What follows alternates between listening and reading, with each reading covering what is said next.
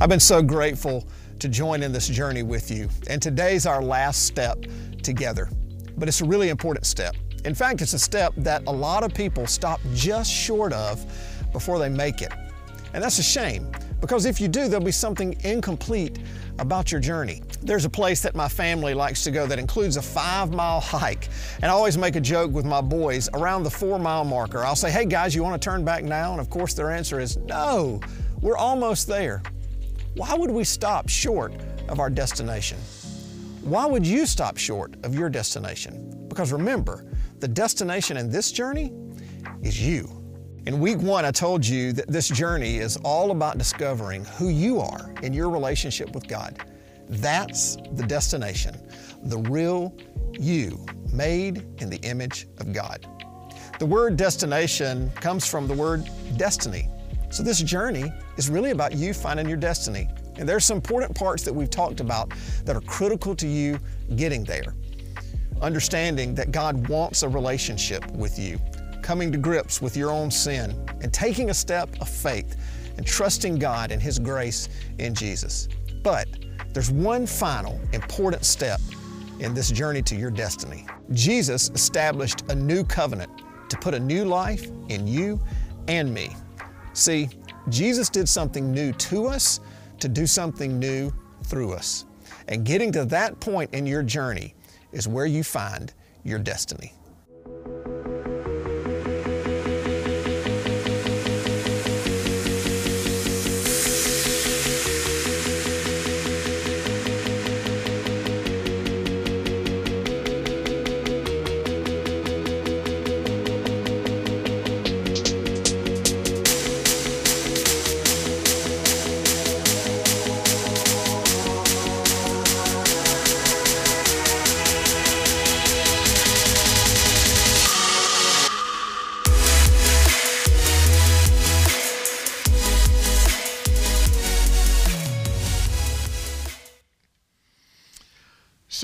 Few years ago, I did a massive closet cleaning. And I'm not talking about just a little spring cleaning. I mean, it was one of those where I went in and tried on everything in the closet. I, I don't know what it was, but just kind of that mood hit me. Anybody else have done that?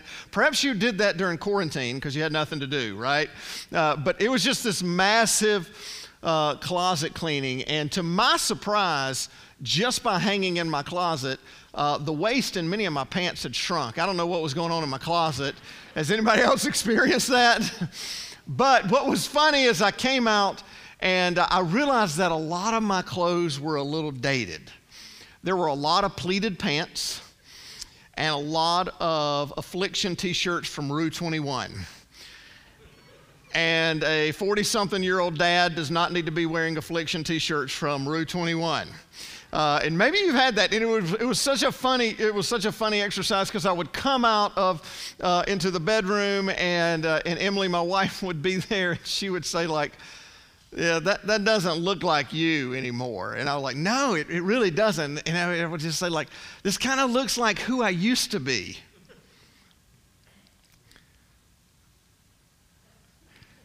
And that's a problem in the church sometimes.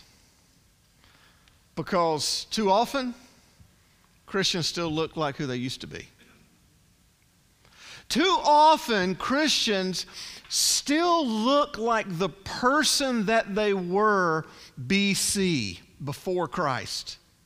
Too often, Christians look like who they used to be. In fact, too often, the church has stopped at what we're going to talk what we're going to talk about today and what we talked about last week too often the church stops at the message of grace. That's what we talked about last week. And grace is the most important concept in the Christian faith. It is what separates Christianity from everything else. And listen, I am all in on grace. Grace is the best thing going today. It is the free, totally unmerited favor of God. You don't deserve it. I don't deserve it. We can't earn it. We can't achieve it. We can't get it. It is God's free gift of salvation given to us. Forgiveness of sins through Christ's death on the cross, an exclamation point through his resurrection. And we are saved from eternity without him and for an eternity with him in heaven. It's good stuff. I, listen, I love grace. It's great stuff. It's, there's a reason we call it amazing, right? It's amazing grace. It's, the, it's great stuff. We get to go to heaven. It's not based on our behavior or actions. It is this new covenant of the forgiveness of sins through the body and blood of Jesus. And God's presence opens up for us. And we talked about that a little bit last week. If you're kind of new, or just to refresh you, that the temple curtain ripped in two when Jesus died on the cross and opened up the presence of God, where the presence of God literally rested in the temple. And now, because of God's grace on the cross, this free gift, God's presence, is now available to you. It's not more available to me as a pastor than it is to you. It's not more available to a priest. It's, it's for everybody. You're free, you're forgiven. The sacrifice has been made. And then sometimes, because of that, Christians put stickers or car tags on their car that say something like this Christians aren't perfect, just forgiven.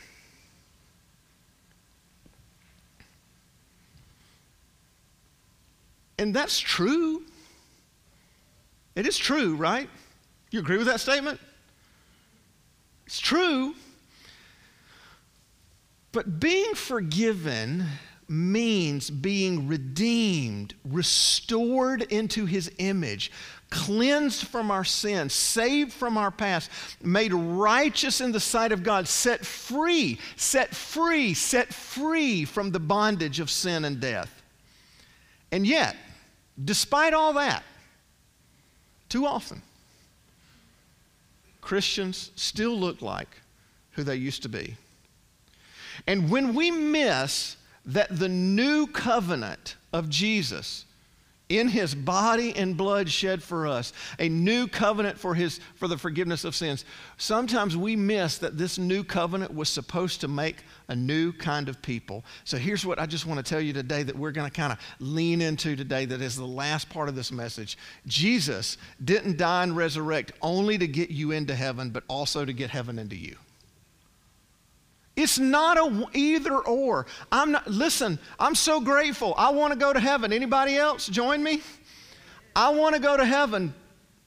But I believe that Jesus also died to get heaven and earth. In fact, he prayed that, have, thy will be done on earth as it is in heaven that somehow through his work and through the father's work in him that heaven would come to earth. So jesus didn't die and resurrect just to get heaven into us into heaven but also to get heaven to us. In creation god was over us. In the temple and in the law god was god to us if the birth of Christ, He was God with us, the cross of Christ was God for us. But so often that we miss, we miss that the purpose of Jesus tearing down this curtain and opening up was to get God in us, to get us into the world. The purpose was not just to give us access into the presence of God, but to give the presence of God access into our hearts so that in this world where there is this knowledge of good and evil and people can't tell which is which, that there might be a signpost, there might be a light, there might be a presence to the world of people who are a new kind of people. That's what it was all about tearing down this curtain. Here's the way that Paul, the Apostle Paul would later say it. Don't you know? This is pretty radical. Don't you know that you yourselves are God's temple? Now, last week I said that Jesus said something pretty profound. He said, I tell you the truth, something greater than the temple is here. And he was talking about himself. But after he died and resurrected, he was talking about you. He was talking about you. Don't you know that you yourself are God's temple and that God's Spirit dwells in your midst? He says, For God's temple is sacred, and you together are that temple. We are the temple of God. The temple is done. There's no more building, there's no more curtain, there's no more temple that people have to make a Mecca to every year to be in the presence of God. It's real easy. People can be in the presence of God across the aisle in the next cub- cubicle if the presence of God lives in us. And this is so important because your destiny and the you God created you to be can only be found with the Holy Spirit living in you. You will miss out on what God has for you if you think Jesus only came to give you a ticket to heaven. Let me say that one more time. You will miss out on what Jesus wants for you if you think he only came to give you a ticket to heaven. I hope you get the ticket, but I'd love for you to join the game while you're here. Because I think that you have a purpose here, joining his mission on earth. We are to take the presence of God, this presence in our lives, we are to take this out into the world. This new covenant people was supposed to be a new life people, and it's God's plan to save the world. And this is how. This is how. You're like, well, how are we going to do that? How are we? I mean, Jesus is gone. He, he ascended into heaven and he gave us his spirit. He said he would give us his spirit to live in us. So, how in the world are we going to make this happen on earth? Well, right before he died, Jesus told us. Isn't that good news? Don't you want to know? Right before he was crucified, last meeting with his disciples, this is what he said. By this, by this, this will be the trademark, th- this, will be, uh, this will be the stamp that people will know that you are my disciples if you put a For Birmingham sticker on your car. Right? If you have a Christians aren't perfect, just forgiven tag on the front of your car. By this, everyone will know that you are my disciples if you have a cross around your neck. By this, everyone will know that you're my disciples if you have a Hobby Lobby scripture verse in your foyer. How many of you have a Hobby Lobby scripture verse in your foyer? We have a really great Hobby Lobby sign, and our, our small group was talking about our Hobby Lobby sign. I love it. I love it. That's not how people know we're disciples. By this, people you know you're my disciples by who you vote for. By this, people will know are my disciples. If you go to church every Sunday. Is that what he said?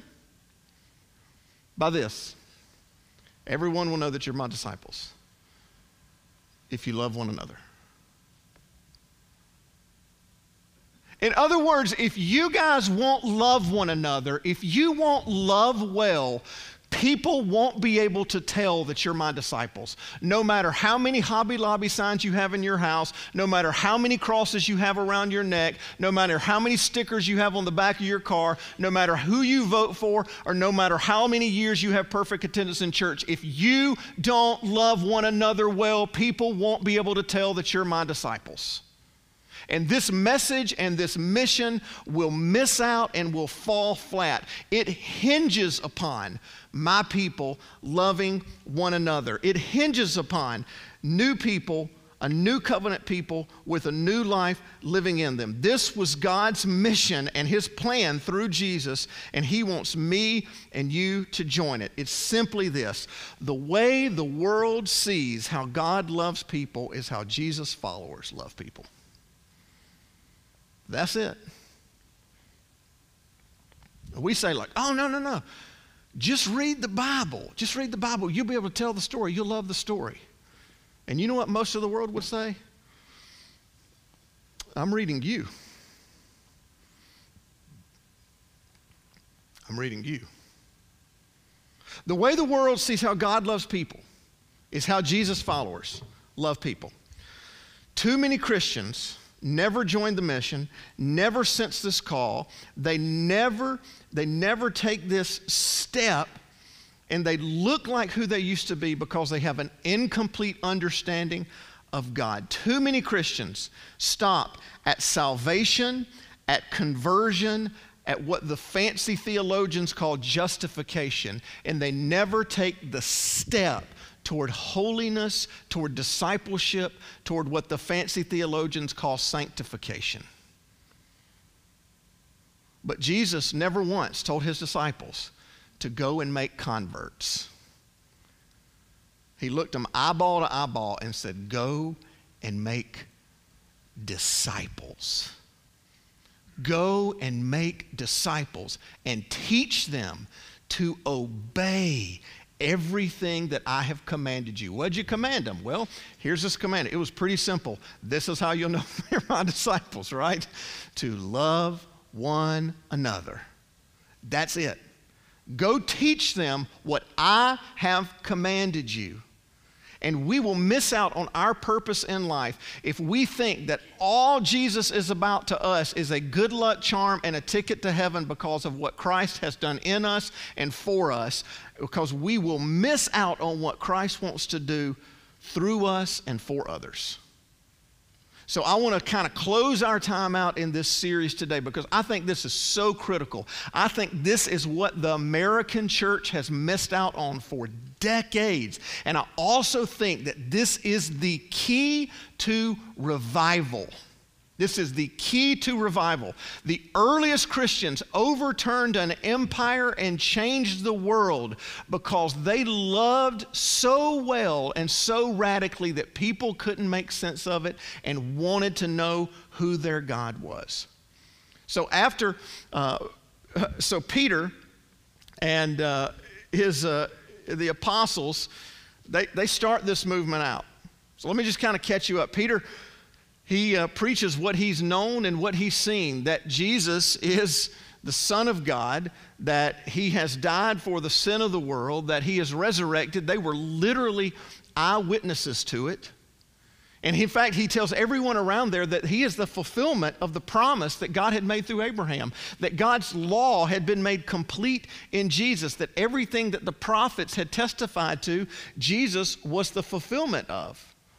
And lo and behold, lo and behold, 3,000 people come to Christ that first day. That was a good day. That was a good day. We're hoping to have some people come forward and be baptized. I don't know that we'll hit 3,000 today. That was a good day. 3,000 people. And from that moment on, from that moment on, the church lived with this tension because Peter preached what was the gospel that this is not through our works, this is not through obedience to the law, that our righteousness is through faith in Christ given by God's grace on the cross, and that his resurrection sealed that forever to give us victory over sin and death. So, people struggled with this. If it doesn't matter what I do and it's all free, then I can do whatever I want because Christians aren't perfect, just forgiven, right? So if I've got this on my car and I cut you off, no sweat. We're not perfect, we're just forgiven. So if I flick you off and I've got this on my car, no sweat. We're not expected to be perfect. It's, I, I'm saved by grace alone through faith, right? There's something that's been, and, and, so then we just, that's kind of the attitude that we often take. I was converted to Jesus, I got saved, and that was it, and my destiny is sealed because of what Christ has done in me, and I'm going to memorize some Bible verses now, and I'm going to learn the Bible. But I heard this quote a few months ago, and it has been rocking me to the core, and it's really how I want to share it with you today and what I want to, want to speak to you with is that you can get an A plus in Bible and flunk Christianity.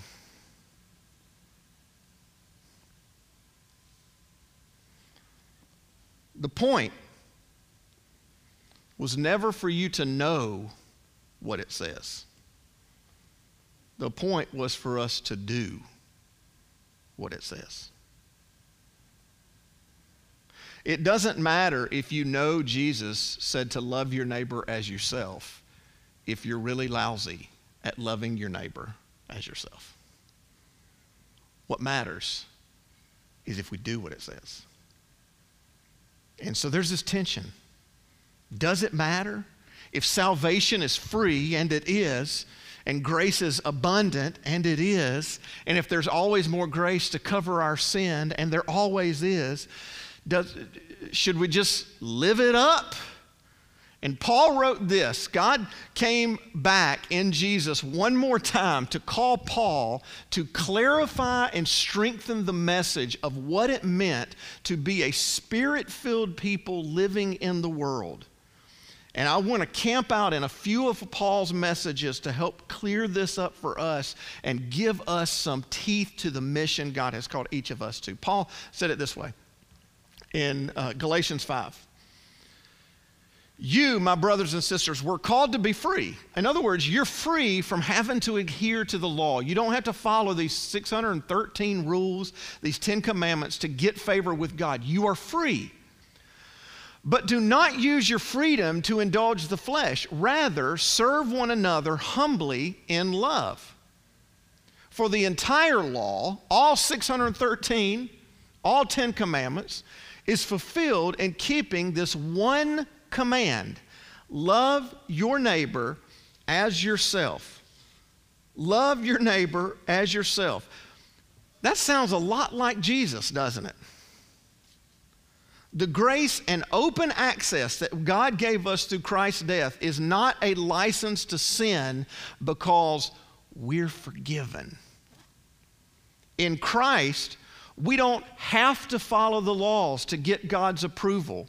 Rather, God's approval was made known to us in Christ because Christ died for all. And now I am obedient to that Spirit that saved me. Now I surrender to the life and the Spirit because Christ loved me and gave Himself up for me. Since Christ broke down the barrier and opened the curtain and gave me access to life and salvation and eternity with Him, the least I can do, the least I can do is love others the way He loved me. Because I probably won't have to go to a cross for them like He went to a cross for me. We're motivated now by a different law love. Paul doubled down in Romans to say it a little more clearly. He said it this way, or don't you know that all of us who were baptized into Christ Jesus were baptized into his death. And we said that. Did you catch that? Jeff, Jake, Melissa, they all said that. We were therefore buried with him through baptism into death, in order that, just as Christ was raised from the dead through the glory of the Father, we too may live a new life. We say it every time we baptize, and it becomes so routine in church. We buried with Christ in baptism, raised to new life in Christ. We are being made new. The death of Jesus opened the door for the forgiveness of sin and access to God. But the resurrection of Jesus opens the door to a new life and a relationship with the living God. The old self is gone. We are crucified and raised to a new life. And so here's a sobering thought, friends, a sobering thought that we just don't talk about in church enough. We don't talk about it in ministry enough. But it's this the only way to resurrect a new you is the death of the old you. The only way to resurrect a new you is the death of a new you. The old you and the old me has to die if we're going to be raised to new life. And too many Christians still look like they used to because they believe us they believe that Jesus died for them but they've never died for Jesus. And if you want salvation, if you want eternal life apart from this life in the Spirit, if you want to go to heaven without surrendering your life here on earth to Christ, you want cheap grace. You want a ticket instead of a Lord and Savior. And this whole series, I've been talking about how this journey that we're on, that I want to give you tools to reach your destiny, to reach you, to reach the, the real you. But here's what I want to tell you here's where the real you really is it starts in your grave. because we believe in a God who turns graves into gardens. We believe in a God who raises death to life. And the only way you are going to find your destiny is if you are willing to die to your own hopes and dreams and surrender to His dreams and His hopes for you. And I want to promise you something they're better than yours. They're better than yours. He wants more for you than you want for yourself. So, would you just surrender to that? Would you just surrender? to Him. That's your destiny. Paul wrote it this way. This is unbelievable. You are a letter from Christ. This is your destiny. This is God's dream for you.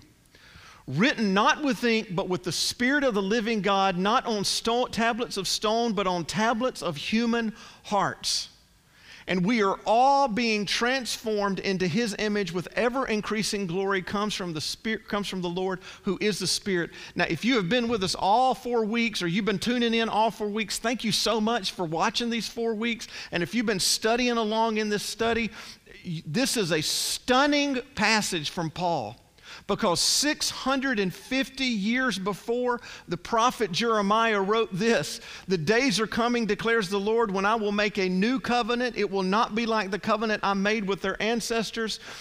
This is the covenant I will make. I will put my law in their minds and I will write it on their hearts. I will be their God and th- they will be my people. For I will forgive their sins and remember, forgive their wickedness and remember their sins no more. And you know who Jeremiah was talking about?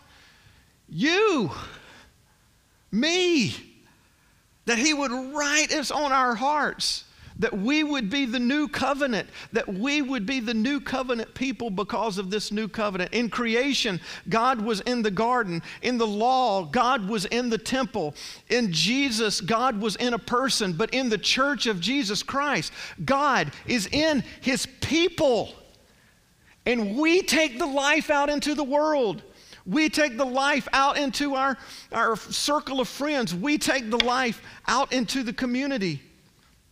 God made a covenant with the world by writing laws on tablets of stone, and now He's made a covenant with the world by writing His Spirit on us. The way the world sees how God loves the world is how Jesus followers love people. The way the world sees how God loves people is how Jesus followers love people. Now, being filled with the Spirit sounds kind of spirity, right? You're like, what's that look like? That's spiritual. Am I supposed to be really spiritual? What does that mean? I mean, how, how, how am I supposed to be filled with the Spirit? How am I supposed to be this person that takes the presence of God out into the world? I kind of want to do that, Carter, but I'm not exactly sure how to do that. Paul cleared it up for you in really plain terms. This is what he said the fruit, the evidence of the Spirit, is love, joy, peace, patience, kindness, goodness, faithfulness, gentleness, and self control. There is no law against things like this. Those who belong to Christ Jesus have crucified the self with its passions and desires. Those who are in Christ Jesus, those who have accepted Christ, those who have been saved, those who have been made into the presence of God and into the people of God, we have crucified ourselves and we have chosen through obedience to yield our lives to love. To joy. Are you spreading love? Are you joyful at your office? Are you peace, love, joy, peace, patience? Are you patient with your family? Are you kind on Facebook?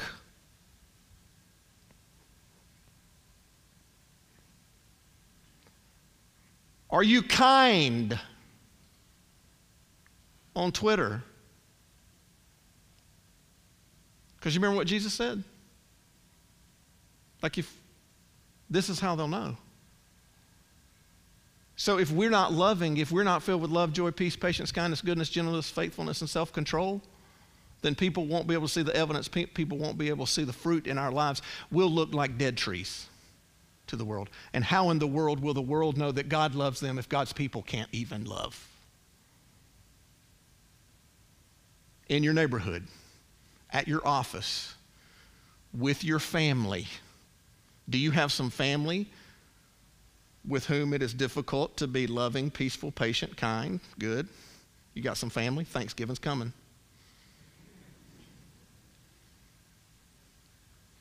Do you have some areas of your life it's difficult to have self control? This means every time, students, young people, this means every time you step in the classroom, you say, I'm stepping into this classroom with love, joy, peace, patience, kindness, goodness, gentleness, faithfulness, and self control. And wouldn't it be awesome if a 30 or 40 or 50 year old teacher looked at a 16 year old and said, What is so different about you than all the other students? And you said, Ma'am, sir, I am filled with love, joy, peace, patience, kindness, goodness, gentleness, and faith control because I'm filled with the Spirit.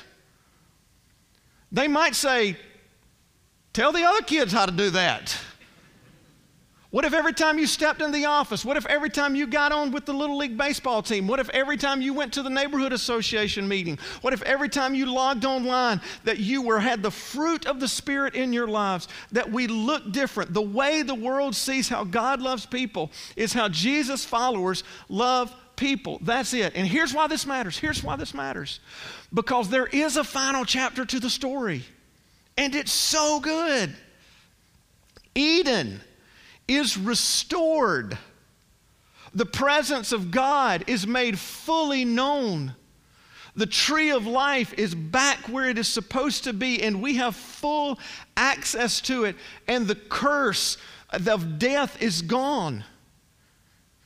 It says it this way in Revelation 22 the angel showed me. This is like near the very end of the Bible. And this is why this is so important because there is a final chapter to the story that we haven't gotten to yet. The angel showed me the river of the water of life, as clear as crystal, flowing from the throne of God and of the Lamb down the middle of the great street of the city. It started in a garden, but we end in a city. And on each side of the river stood the tree of life, bearing the 12 crops of fruit, yielding its fruit every month. And the leaves of the tree are for the healing of the nations. And, brothers and sisters, do you think the nations could need some healing? And no longer, no longer will there be any curse. It's gone. The knowledge of good and evil is gone. We don't even know evil exists anymore. There's the throne of God, and the Lamb will be in the city, and his servants will serve him, and they will see his face, and his name will be on their foreheads, and there will be no more night, and there will not be a need for a light of the lamp or the light of the sun, for the Lord God will give them light, and they will reign forever and ever.